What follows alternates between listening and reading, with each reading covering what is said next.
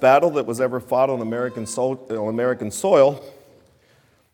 165,000 soldiers, and one third of those soldiers were casualties 51,000 casualties. Now, the reality of the Civil War, or the Battle of Gettysburg, was that if the Union Army had destroyed the Confederate Army, that would have been the end of the war.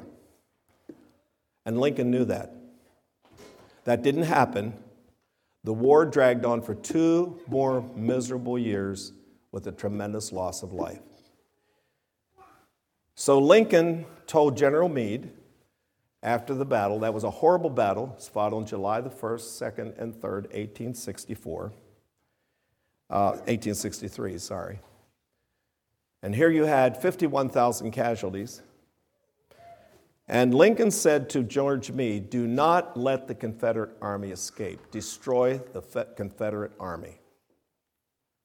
He sent one frantic telegram after another to Meade, and Meade disobeyed them all. And he allowed the army to escape. And in my, our valley, you'll find stories of those wagon loads of screaming, moaning men with blood running out the backs of the wagons as they went down through the valley, and the Confederate army escaped. Now, understandably, everybody demanded that General Meade be court martialed for disobedience. Lincoln did not do that. He allowed him to be honorably discharged. Why did Lincoln do that? Well, Lincoln said, I was not at Gettysburg. I was not there to hear the screams of dying men for three days. If I had been there in the midst of that horrendous, hellish carnage, I might not have had the heart to destroy a wounded army. There's a word that describes people like Lincoln. Now, he was a, a war leader. Jesus used uh, uh, examples from wars, so I felt free to do that. I mean, he did, of course, command killing in the war, and he demanded the army be destroyed. That's bad. But there was this side to Lincoln. Uh, he was dealing with a reality that earthly leaders have to deal with. It's this word.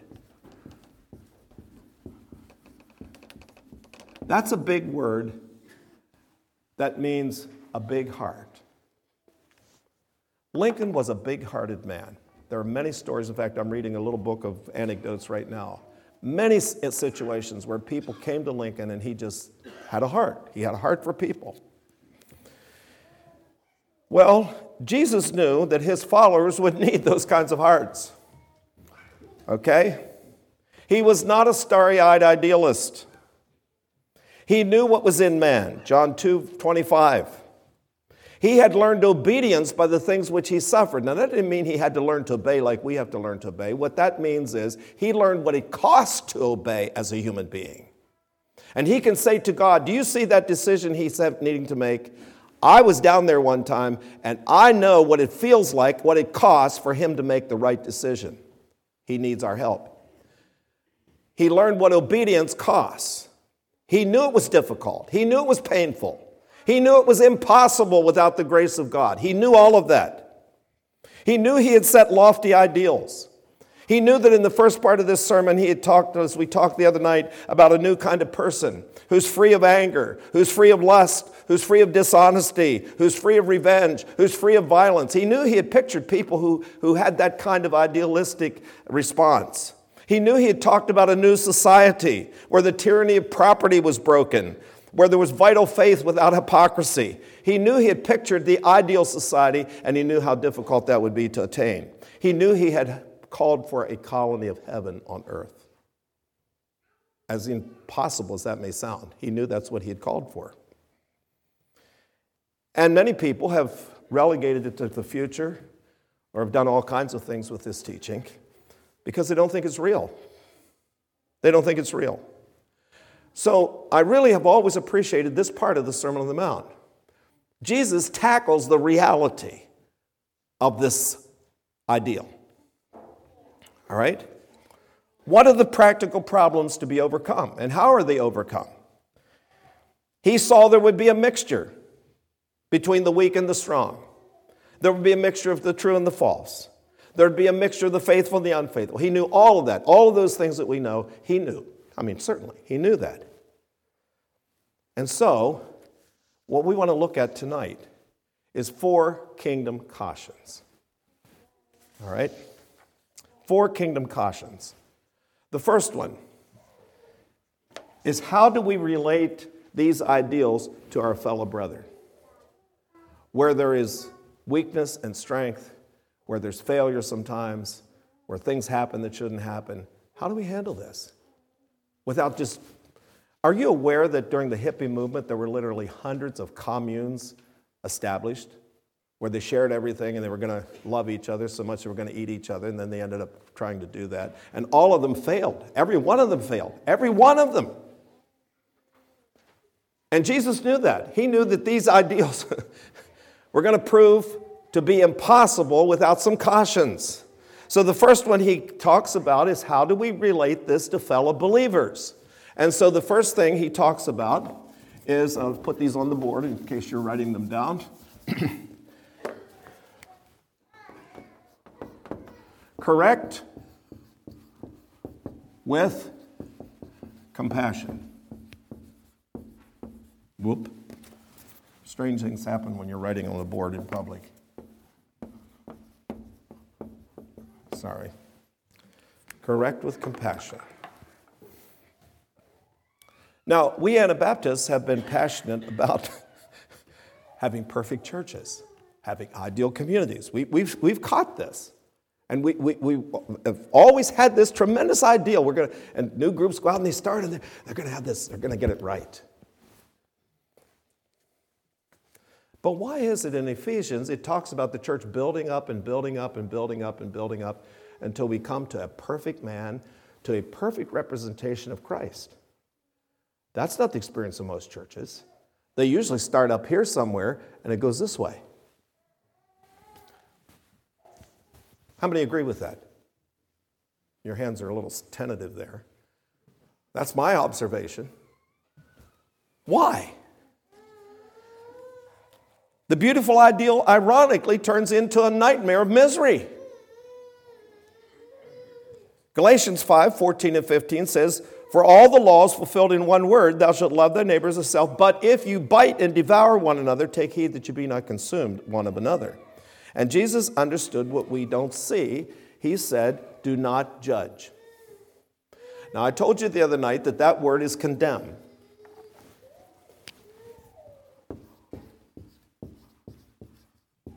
And I told you the other night if you change one letter in that, you will have the meaning of the word. If you change one letter in that part of the word.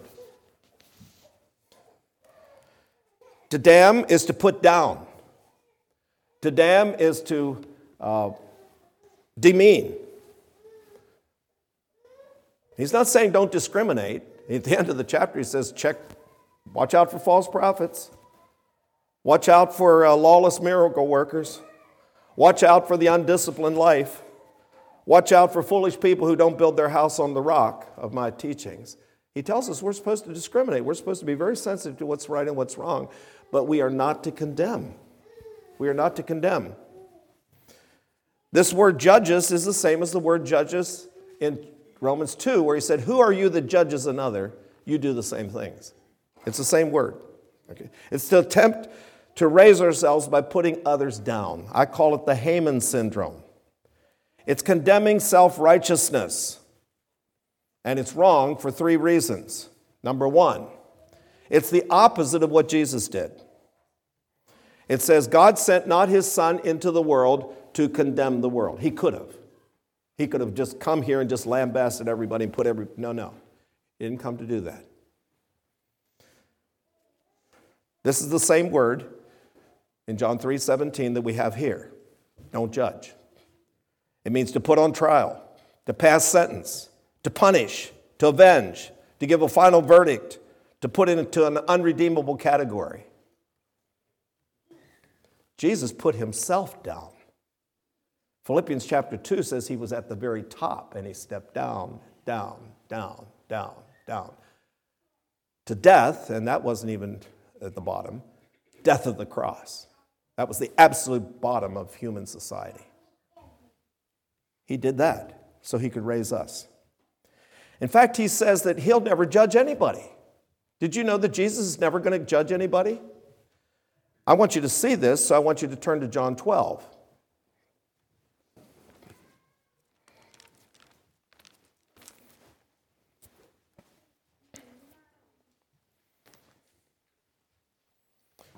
And we're reading verses uh, 47 and 48.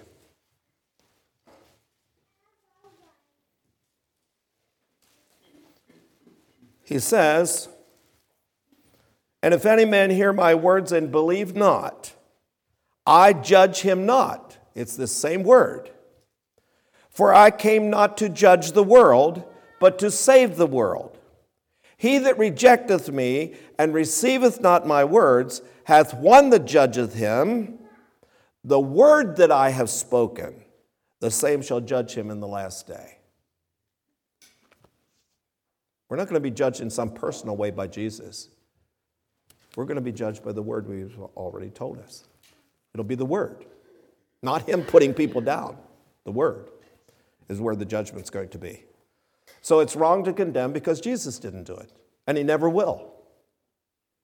He never put people down. Now, he had some scribes and Pharisees he was pretty hard on at one point. But I say to people, if you're going to say the kind of words he said in Matthew 23, then be sure it ends like Matthew 23 ends, where he sits down and weeps over the city. That tells you his attitude. He wasn't trying to put people down, he was trying to put them right in their thinking. Okay?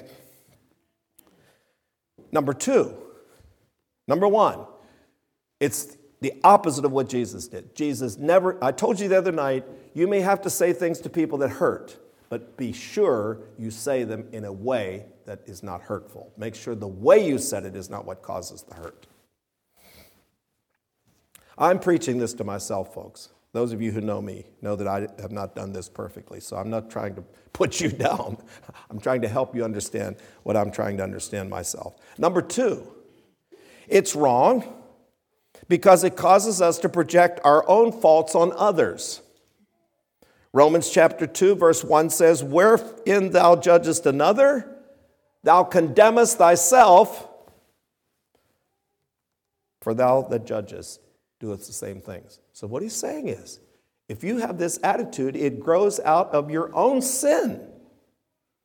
Why is it that a, a person who is a liar seems to be super sensitive toward any dishonesty that anybody else demonstrates. Why is it that proud people are usually sensitive, more sensitive than anybody else to somebody else who's proud? Why is it that a lustful person picks up every little indiscretion morally that every, anybody else does? He says when we have this judgmental attitude, this put down, I'm not talking, saying we shouldn't be concerned about lying, we shouldn't be concerned about pride, we shouldn't be concerned about lust or immorality. I'm not saying that. But the person that has the put down attitude in dealing with it, Jesus is saying, or the Bible is saying, probably it grows out of your own sin that you are so wanting to put other people down because, see, that helps to raise you. It causes us to project our faults one onto other people. Some years ago, we had a TV evangelist that got involved in, in uh, some uh, immorality. And then we had the spectacle of another TV evangelist, you probably maybe you don't remember, maybe you're too young, who got on his TV program and lambasted the other person and just condemned him and put him down and tried to destroy him. A year later, we found out that the person who did that was doing the same thing, only worse. Galatians 6 1, it says that, it, that restoring another person, correcting another person, carries a high risk of self righteousness. Okay? It has, carries a high risk of self righteousness. It says, Restore such an one in the spirit of meekness, lest thou also be tempted. Have you ever noticed when the other person acts that way, he's ugly? When you do, it's nerves. When others are set in the ways, they're stubborn. But when you do, when you are, it's firmness. When your neighbor doesn't like your friend, he's prejudiced. When you don't like his friend, you're a judge of human nature. When he tries to treat someone specially well, he's toadying. When you try it, you're being thoughtful. Did you ever notice we tend to put other people to a higher standard than what we have for ourselves? And the third reason is it misses the goal of true correction. The goal of true correction is to redeem the brother and build up the church. So, what is the answer? Well, he says, quit beholding the beam that's in thy brother's eye. The word here is gazing, staring at it, focusing on it. That's what we tend to do. Magnify it in our thinking. He says, quit doing that. Quit doing that. We're always trying to raise ourselves somehow. We're always trying somehow to, you know, I'm reminded of the man who wrote a book on child training. He either was unmarried and didn't have any children. I tell people if you want the best talks on child training that I ever gave, get the ones I gave before I was married. Anyway, and so the title of the book was 10, 10 Ways to, let me get this right 10 surefire ways to raise spiritual giants. And I mean, if you wanted all the good t- advice on child training, it was in that book. 10 years later, the book was out of print. He now had children that were growing up. And so he revised the book and put it back into print. And the second title was 10 Child Training Principles. 10 years later, his children were all grown and they'd all left home. He revised the book and he put it under a different title the last title was A Few Child Training Suggestions You Might Find Helpful.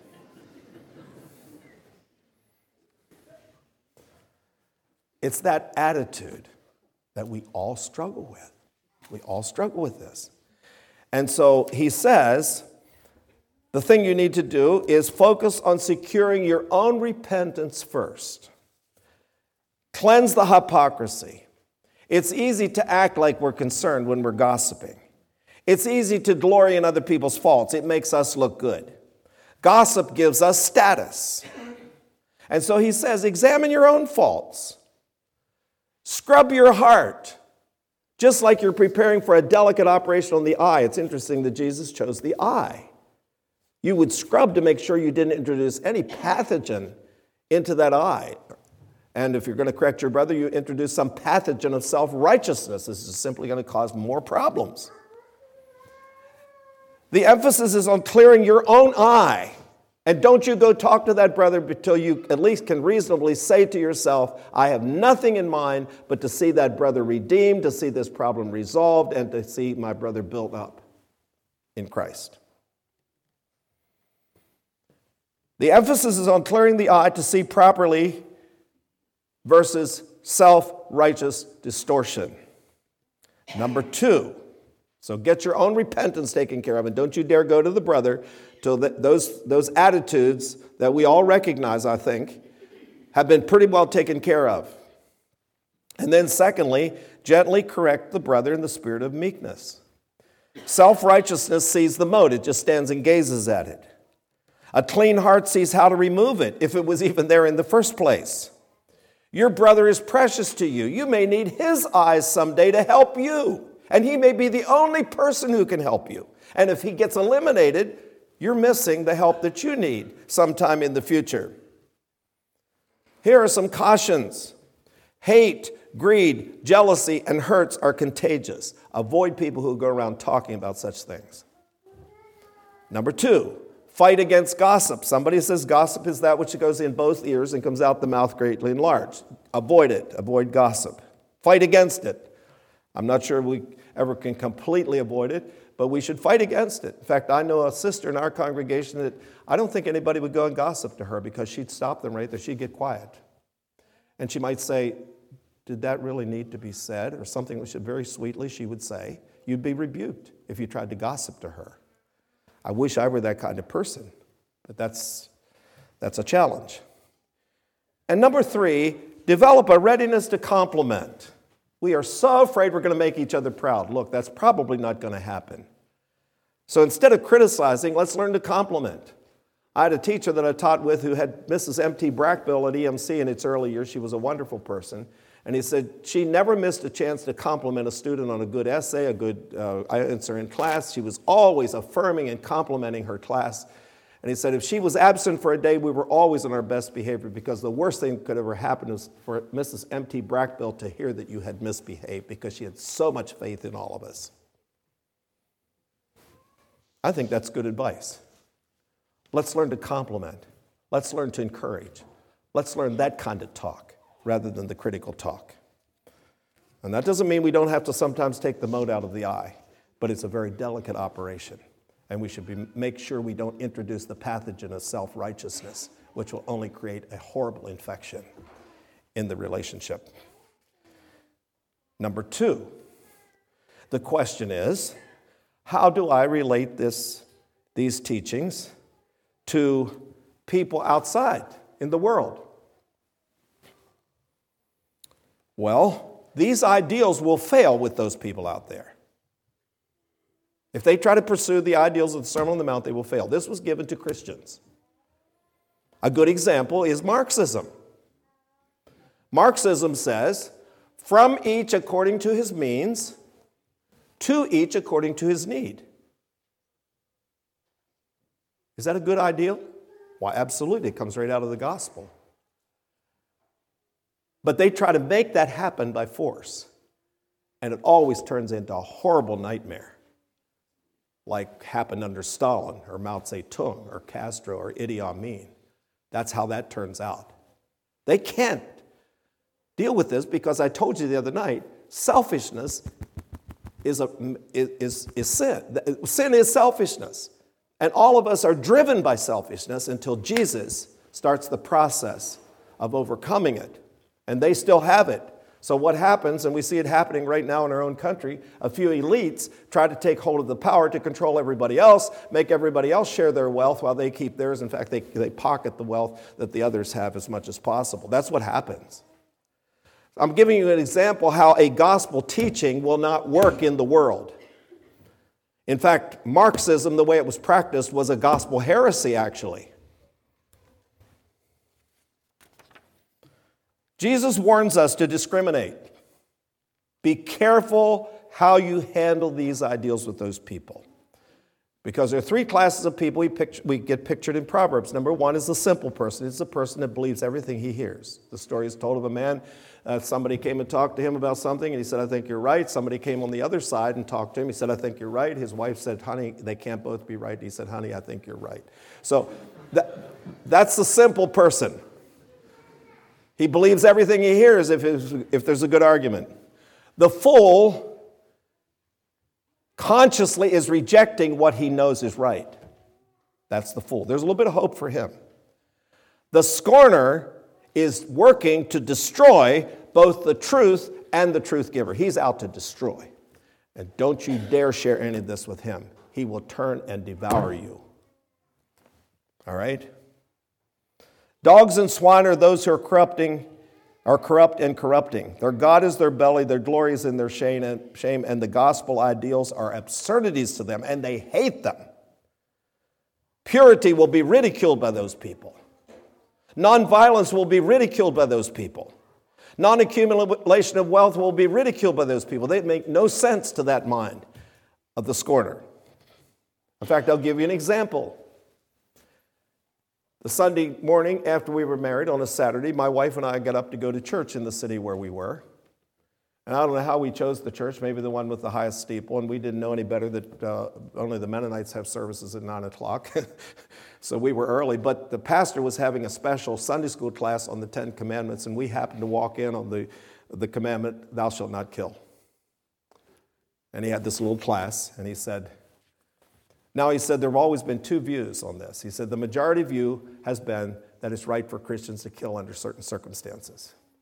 There's a very small minority view that says all killing is wrong under any circumstances. I'm sure we don't have that view represented here this morning. So I listened for a while, and after a bit, I had a chance to say, I represent that minority view. Oh, we're so glad you're here. We thought that view would not be represented. We're glad that somebody's here to tell us about it. And they started asking me questions, but it didn't take long till they totally rejected everything I said and went back to their discussion. I had cast my pearls before swine. Okay? The Sermon on the Mount was given for disciples, yet Jesus came to save the lost. So, how are we to do it? Well, go back to chapter 5, where he says, Let your light so shine before men that they may see your good works. Oh, those people have to see before they do. Christians can do before they see. And so he says they have to see. On Pentecost, they saw people speaking in tongues and they said, What is this? And then Peter preached a sermon. And I really think that the pattern, the ideal pattern, is for them to see some supernatural manifestation in our lives and then ask us, whether it's a death in the family, whether it's a serious accident, whether you name it, and they say, What is this? Why are you doing what you're doing? We never saw anybody act this way. Nickel Mines. I had a friend who was in uh, London when that happened. He said that was front page news. And the nickel mine shooting and the response of the Amish was front page news for a whole week in the London newspapers. That was the chance, and, and, and our people did. They came forward, and many uh, explanations were given as to why, uh, what the gospel says about that. And so, yes, we should look for these opportunities where we can, res- we can show this supernatural, uh, heavenly, unlimited grace, and then preach the message. Now, I answer the calls from the billboard line, and I don't have a chance to give them much supernatural phenomena, but one thing I can give them is a Christian attitude. And the highest compliment they ever pay me is at the end of the conversation, they say, I was expecting to speak to an angry fundamentalist, but you surprised me. This, wasn't, this was a good conversation, and you gave me something to think about. See, the manner caused them to question. And we can all do that, okay? The phone team tries to give compassionate information rather than railing condemnation, and believe you me, we could. One half of our calls are from homosexuals. We have to discuss that horrible subject with about half of our callers. We could say, You're going to hell, you're a sinner, and say it in that tone of voice. But instead, what I do to them is I picture the kingdom of God, how God intended for this whole thing to be. And then they see that perspective and they say, Well, I don't agree with you, but I understand what you're saying. And I'll have to think about it.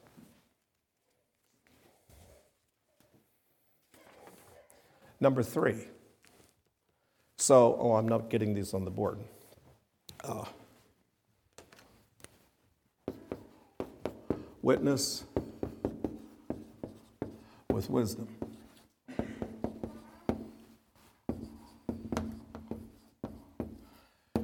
And the next question is well, how am I going to make these difficult decisions and difficult uh, responses? Well, the next thing Jesus says is ask, perceive,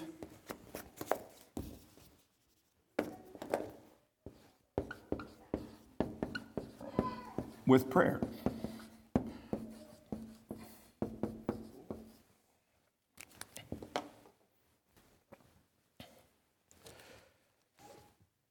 Ask. The word is asketh. And in the King James Version, I told you the other night, usually or often, not always, but many times, the ETH on a verb means continual asking. It's that Greek term that means to do it continually. So keep asking. He, everyone that asketh, everyone that keeps asking shall receive, it shall be given. Okay? So we should ask. It took me years to get this through my head that everyone that continues to ask, who prays persistent prayers, gets answers. And then it says seek. Seek is asking plus some effort. Go digging. Try to learn as much as you can. Learn from others. Grasp the promises and the precepts that were given. Go seek. And finally, knock. There's the persistence. Keep knocking. God marks those who keep coming. Luke 18 talks about us crying to him day and night, and that's, those are the people that get the answers. It depends on how, how much you want. How many have ever read the book, uh, A Serious Call to Devout and Holy Life? One person. You folks should buy that book and pass it out and have every member read it. William Law was the genius behind the revivals of the Wesleys and Whitefield. They were all reading William Law. They were all reading this book. And one of his chapters is a whole chapter discussing you are as spiritual as what you intend to be. If you see a spiritual person, don't say, oh, well, his personality. No, no, no, no, no. He intended to be spiritual. If you see a person who's not spiritual, he never intended really to be spiritual. And Jesus is saying, you get what you ask for. The story is told of a philosopher who had a young man come to him and say, uh, I would like to be wise. Can you tell me how I can be wise? And the philosopher said, Sure, I can tell you how to be wise. They were standing on the beach. He said, Follow me. So they go wading out into the water, and it gets deeper and deeper and deeper. And finally, when it gets to here, the philosopher pushes his head under the water and holds it there. And he struggles and struggles, and the philosopher holds him there till he's pretty well uh, ready to expire. And then he lets him up. And the young man says, Why in the world did you do that? And he was as angry as could be. And the philosopher said, Well, when your head was under the water, what did you think about? Did you think about your vacation? Did you think about your business? No. Did you think about your pleasure? No. Did you think about your hobbies? No. What'd you think about? Air. Well, when you want wisdom as badly as you wanted air, you will become wise.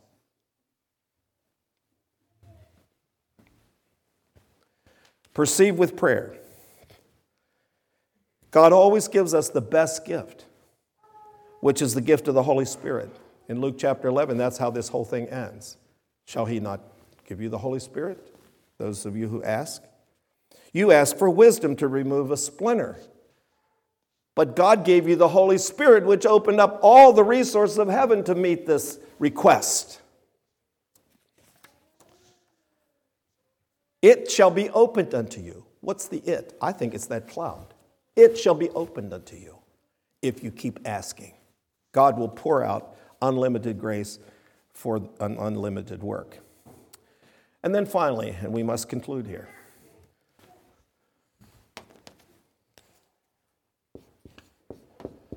Serve with self sacrifice.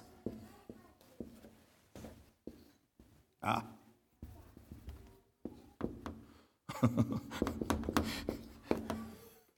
All right. And this answers the question suppose I face a situation that's not addressed in the Bible. And we heard last night, we talked about that a little bit. Suppose I face a situation where the Bible doesn't really tell me what to do.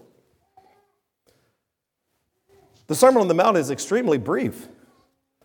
It's one half the length of the U.S. Constitution, and the U.S. Constitution is about a much smaller kingdom than the kingdom of God. And yet, this is only a tiny little constitution compared to the U.S. Constitution.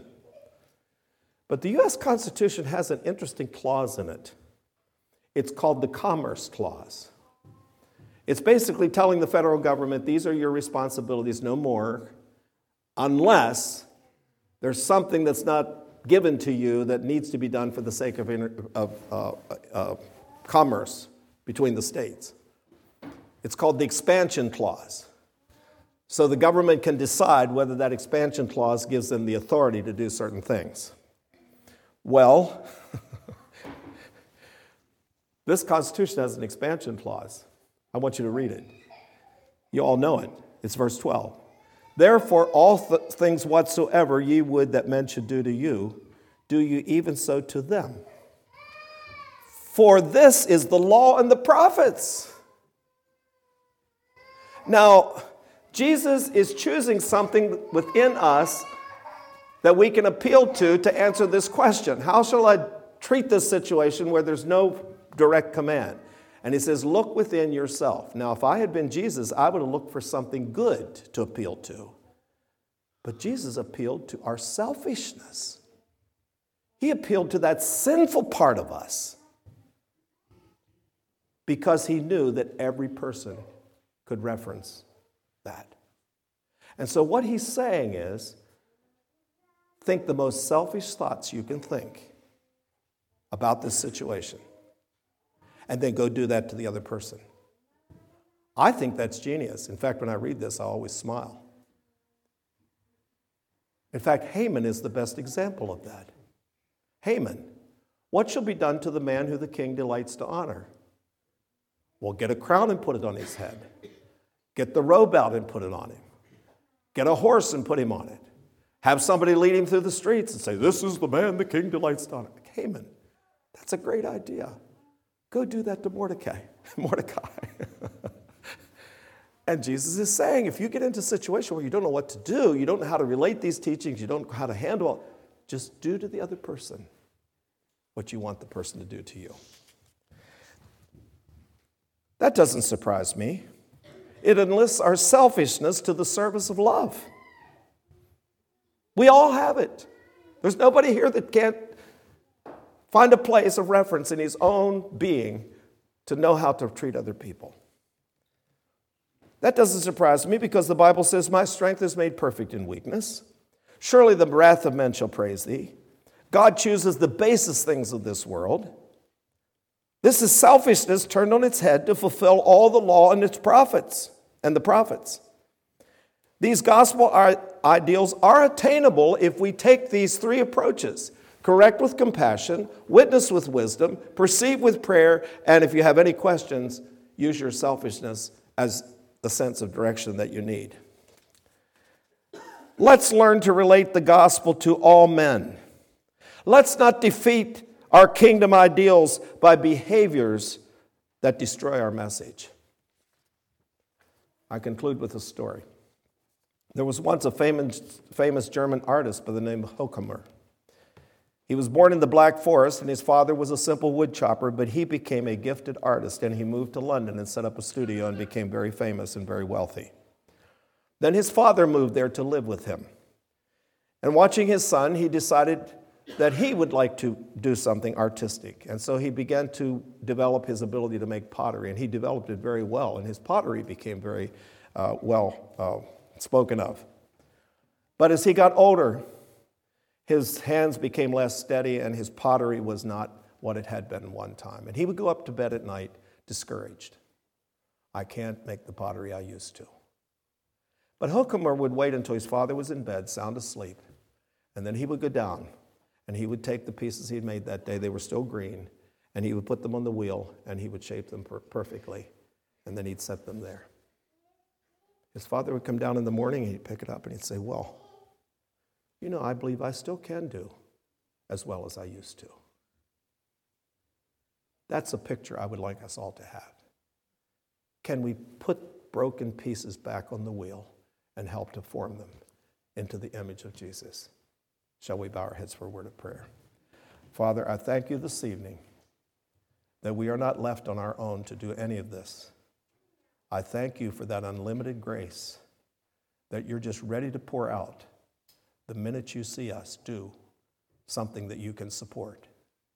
Help us, Lord, to grow in our knowledge of what those things are, and help us to grow in our courage to apply those things to our lives. And oh God, I pray that this congregation will defy the usual situation of congregations that start on a high point and go down. But I pray, Lord, that this congregation will build up and build up until people will say, that Weavertown congregation is a beautiful example of Jesus. In his name we pray. Amen.